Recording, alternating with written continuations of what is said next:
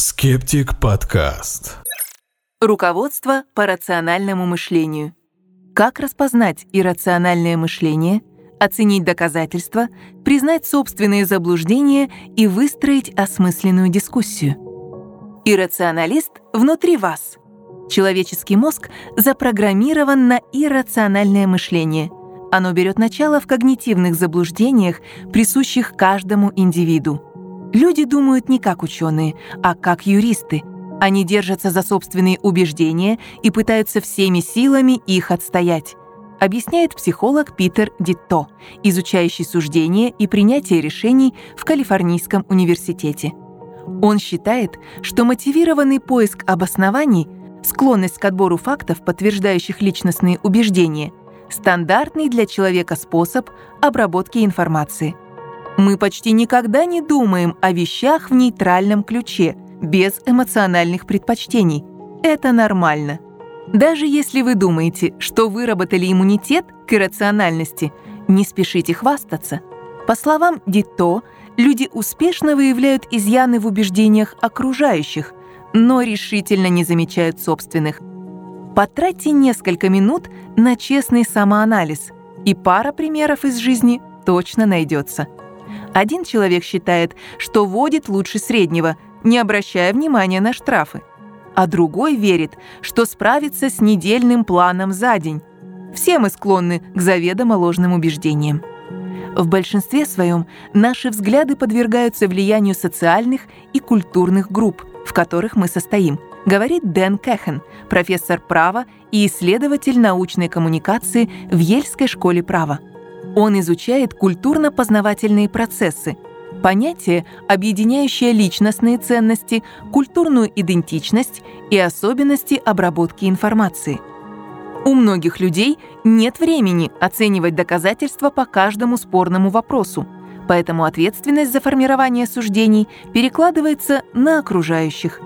Как только определенная идея или позиция начинает ассоциироваться с близкой человеку группой, ему остается лишь согласиться. Это способ показать свою принадлежность. Например, если вы причисляете себя к зеленым, то, скорее всего, согласитесь, что гидроразрыв пласта, спорный метод добычи нефти и газа, заключающийся в раскалывании горной породы жидкостями под давлением, подвергает опасности окружающую среду и здоровье человека. Но, будучи консерватором, вы бы с большей вероятностью посчитали этот метод безвредным, так как эту позицию занимают другие члены группы. Научная грамотность не спасет от подобных заблуждений, утверждает Кэхан. Его исследование показало, что люди с высокими навыками рационального мышления более склонны занимать радикальные позиции по спорным темам. Команда Кэхена провела эксперимент на основе политических взглядов взрослых американцев. Ученые попросили их выполнить математическое задание, предназначенное для оценки способностей к вдумчивому решению, а не интуитивной логике. Испытуемым была предложена одна задача с разным контекстом – неполитическим и политическим.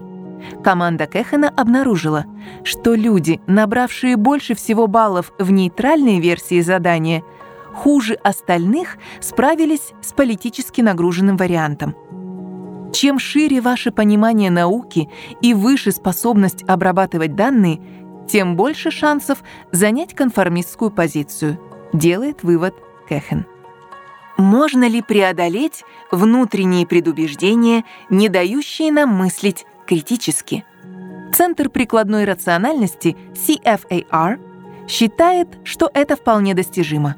Эта некоммерческая организация, располагающаяся в Беркли, проводит семинары и мастер-классы, нацеленные на развитие привычек, которые помогут справиться с искажениями восприятия. Сделать первый шаг навстречу победе над заблуждениями значит осознать и принять их.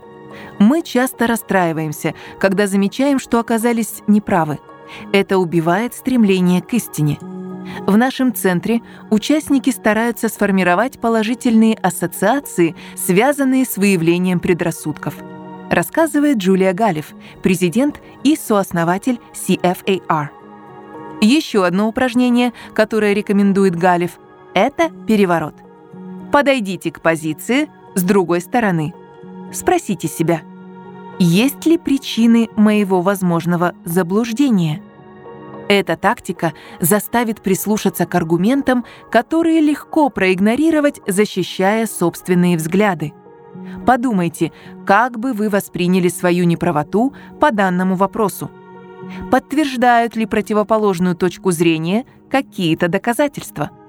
Что произойдет, если ее будут транслировать члены близкой вам политической партии или социальной группы? Ответы на эти вопросы помогут определить силу убеждения и необходимость его пересмотра. Справочник по иррациональной аргументации. Научные объяснения основываются на доказательствах и могут меняться по мере появления новых данных. Иррациональные же полагаются на предположения и задействуют только факты, которые поддерживают выбранную позицию. Ниже описаны основные признаки иррациональных аргументов. Науку разбирают по кусочкам. Вместо того, чтобы рассматривать все доказательства в совокупности, аргументаторы, далекие от науки, выбирают нужные им данные, неверно описывают методы и результаты научных исследований, а иногда просто выступают сложными заявлениями. Например, сторонники антипрививочного движения указывают на вред ртути, хотя она давно уже не входит в состав большинства препаратов. Не обнаруживается и пропагандируемая такими людьми связь между вакцинацией и аутизмом. Если ваш оппонент пользуется сомнительными интерпретациями исследования, это явный показатель подобного заблуждения. Наука отвергается на основании предпосылок, а не точных данных. Вместо того, чтобы оспорить сами доказательства, такие аргументы базируются на воображаемом подтексте, объясняет Джош Розенау, директор по внутренней политике Национального центра научного образования. Многие считают, что раз эволюция — это правда, то души не существует, а значит, мы должны вести себя как животные. И не важно, что наука на самом деле не предписывает никакого поведения. Но если она может опровергнуть близкие людям убеждения, то возникает большой стимул их эмоционально обосновать, иначе чье-нибудь мировоззрение будет разрушено. Под атакой оказывается мотивация ученых. В погоне за дискредитацией научного знания критики зачастую переходят на личности. Вместо обсуждения отдельных областей знания, такая аргументация упрекает ученых в следовании общественному мнению. Пол Оффит, директор образовательного центра по вакцинации в детской больнице Филадельфии, один из создателей чрезвычайно важной вакцины от ротавируса. Поборники антивакцинации заявили, что на разработку лекарственного средства повлияла финансовая заинтересованность Оффита и фармацевтических компаний. Сам же ученый уверен, что некоторых заблуждающихся не переубедить. Неважно, сколько данных вы им покажете, если в глубине души они конспирологи, им уже не помочь. Естественное несогласие между учеными раздувается до нелепых масштабов, чтобы дискредитировать науку. Эволюция — одна из основ современной биологии, но научное сообщество все еще разбирается в тонкостях ее работы. Когда генетики выдвигают противоречивые предположения о процессе видообразования, они спорят о двигателях эволюции, а не об ее существовании. Однако, по словам Розенау, люди, выступающие против преподавания эволюционной теории в школах, пытаются доказать этим ее несостоятельность. Еще одним тревожным знаком становится привлечение ученых, чье мнение значительно отличается от общепринятого. Воззвание к справедливости. Аргумент сопровождается высказываниями вроде «стоит просто преподавать детям обе точки зрения, потому что они равны, даже если это не так», говорит Розенау. Таким образом, сторонники теорий, у которых нет достаточных доказательств, например, теория разумного замысла, стараются повысить их значимость. Если такому подходу не противостоять, это приведет к ситуации, когда рациональность и объективность исчезнут как обязательные элементы научного дискурса. Шесть тактик для разговора с людьми, поддерживающими иррациональные идеи. При встрече, например, с соседями, которые отказываются вакцинировать детей из-за мифов об аутизме и отравлении ртутью, наверняка захочется закидать их фактами. Но, как уже многим известно, из собственного опыта подобная идея обречена на провал. Чтобы у вас появилась хотя бы небольшая возможность начать осмысленную беседу, представляем шесть способов повлиять на упрямого собеседника. Первый. Будьте хорошим слушателем и установите связь. Как бы ни хотелось думать, что человеческие суждения рациональны, это не так. Большинство из них эмоциональны в своей основе, утверждает Питер Дитто. Нацельтесь на установление связи с собеседником. Это поможет ему увидеть в вас своего. Исследование Кахана показало, что люди склонны следовать убеждениям, принятым в их социальной группе. Так что создавайте общую почву. Это означает, что слушать нужно с уважением, поясняет Рэнди Олсон, исследователь и режиссер, автор книги «Не будь таким ученым». Не читайте лекций. Никто не хочет их слышать. Вместо того, чтобы засыпать человека фактами, задавайте вопросы. Покажите, что вы готовы воспринимать чужие аргументы. Будьте на одном уровне с собеседником. Как только между вами образуется пропасть, дебаты заканчиваются проигрышем. Не так важно, сколько у вас доказательств. Если хотите, чтобы посыл был услышан, нужно заслужить доверие оппонента. Второй. Определите, из каких позиций исходит ваш оппонент, и разработайте соответствующую стратегию. Иррациональные убеждения бывают связаны с идентичностью отдельного человека или социальной группой, к которой он относится. По возможности представляйте аргументы так, чтобы они встраивались в картину мира собеседника, а не противоречили ей, советует Джулия Галеф. Например, представьте, как вы пытаетесь убедить свою решительную и непреклонную подругу, что нет ничего предосудительного в смене мнения. В числе прочего, предлагает Галеф, это можно обыграть так, будто резкое изменение точки зрения – рискованный и смелый шаг. Обычно люди обращаются к ненаучным идеям не из-за ненависти к науке, а ввиду культурных, социальных или личных причин, утверждает Джош Розенау. Он приводит в пример некоторых евангелистов, для которых признание эволюции тождественно отказу от религиозных воззрений. В таком случае верующие не смогут принять научную теорию, не отрекшись от своей идентичности. А это практически недостижимо даже при абсолютной убедительности ваших доводов. Решение? Найдите способ поговорить об эволюции так, чтобы это не заставило их покинуть социальную группу.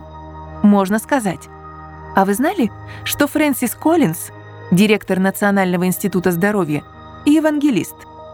Это даст шанс начать аргументированный разговор и порассуждать о месте эволюции в христианском вероучении. Третий. Подкрепите личную значимость собеседника перед тем, как опровергнуть его заблуждение. Если аргументы подвергают опасности идентичность человека, его первой реакцией будет отрицание. Это естественно. Когда мысль об отказе от близких сердцу убеждений звучит как угроза личным установкам, люди склонны отбрасывать ее, не задумываясь, поясняет Брэндон Найхен, политолог из Дартмутского колледжа. Один из способов справиться с этой проблемой – создать ассоциацию между преподносимыми доказательствами и положительными эмоциями. В одном исследовании Найхен с коллегами изучали поведение добровольцев. Первая его часть должна была укрепить чувство уверенности.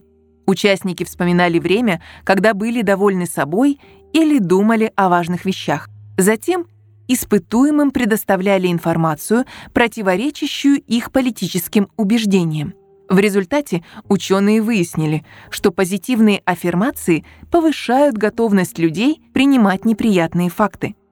Однажды на отдыхе в лесу у нас с мужем произошел разговор. У одной из развилок я настояла на выборе пути, который считала верным, хотя Дэйв настойчиво не соглашался. Оказалось, что он был прав. Но я, даже зная о своей ошибке, не могла принять неспособность ориентироваться на местности. Казалось, мне, как компетентному специалисту, не должно быть свойственно такое поведение. Но когда муж посмеялся над ситуацией и сказал, как забавно, что столь умный человек может заблудиться в лесу, я внезапно приняла его доводы, потому что угроза моей самооценки исчезла. Сделав комплимент и пожурив в одном предложении, Дэйв дал мне возможность согласиться с ним и не потерять собственной значимости. Четвертый. Сфокусируйтесь на фактах, а не на заблуждениях. Стремясь опровергнуть миф, мы сперва хотим представить его общественности, но, как советует Найхен, с этим нужно быть осторожнее. Исследования показывают, что, повторяя ненаучные идеи в попытках их разоблачить, мы лишь закрепляем их в головах людей. В одном из таких экспериментов добровольцам дали брошюру с опровержением мифов о вакцинах против гриппа. Сразу после этого люди правильно назвали все заблуждения, но спустя всего полчаса справились с заданием даже хуже, чем в начале исследования. Найхен делает вывод, что у испытуемых ложные формулировки стали ассоциироваться с вакцинацией. Люди запомнили, что читали о мифах про вакцины, но забыли, какая часть предложенной информации была правдивой. Вместо постоянного повторения ложных суждений попробуйте четко и просто сформулировать свои мысли. Если собеседник утомится долгим перечислением сложных фактов, сработает эффект чрезмерных объяснений, из-за которого оппонент будет рад вернуться к более понятному убеждению. Исследователи Джон Кук и Стефан Левандовский пишут в своем руководстве по разрушению мифов следующее. Простой миф гораздо более притягателен для разума, чем чрезмерно усложненная попытка его опровергнуть. Пятый. Попросите человека поделиться своими знаниями. По словам Дитто, люди, уверенные в своем мнении, весьма требовательны к аргументам противоположной стороны. Но часто их уверенность основана на заблуждениях относительно собственных знаний. Это явление исследователи называют иллюзией глубины объяснения. Разрушив ее, вы сделаете оппонента более открытым к вашей позиции. Исследование, опубликованное в журнале Psychological Science в две тысячи тринадцатом году, показало, что если попросить людей детально описать идеальную для них политическую программу, то их взгляды становятся менее радикальными. Просьба объяснить, что стоит за убеждениями собеседника, заставляет его критически подойти к собственным знаниям, что в свою очередь подталкивает к принятию их неполноты. В результате оппонент будет менее уверен в своем мнении и, возможно, более открыт к вашим аргументам. Я недавно опробовала этот подход на знакомой, которая боялась, что вакцины навредят ее сыну. Чего именно она опасалась? На половине объяснения собеседница признала, что не знает, какие риски несет вакцинация, но опасается делать такое количество уколов ребенку. Она не изменила свое мнение в ту же минуту, но согласилась ознакомиться с противоположными аргументами и поработать над страхом. Шестой. Дискутируйте вживую, а не в сети. Не секрет, что в интернете люди могут вести себя не лучшим образом.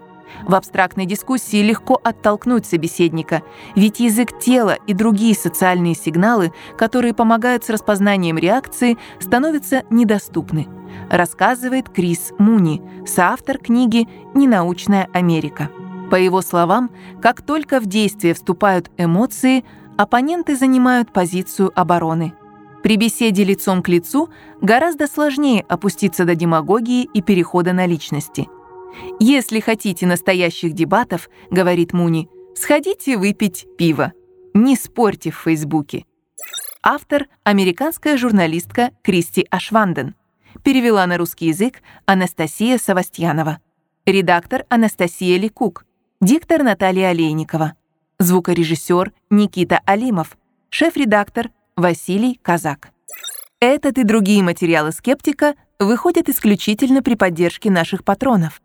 Особая благодарность Борису, Евгению Мовсесову, Александру Тюльканову и Сергею Лисофт. Поддержите и вы «Скептик». Ваши пожертвования позволят нам создавать и переводить больше материалов на тему науки, критического мышления и заблуждений. Ссылки есть в описании подкаста и в наших соцсетях.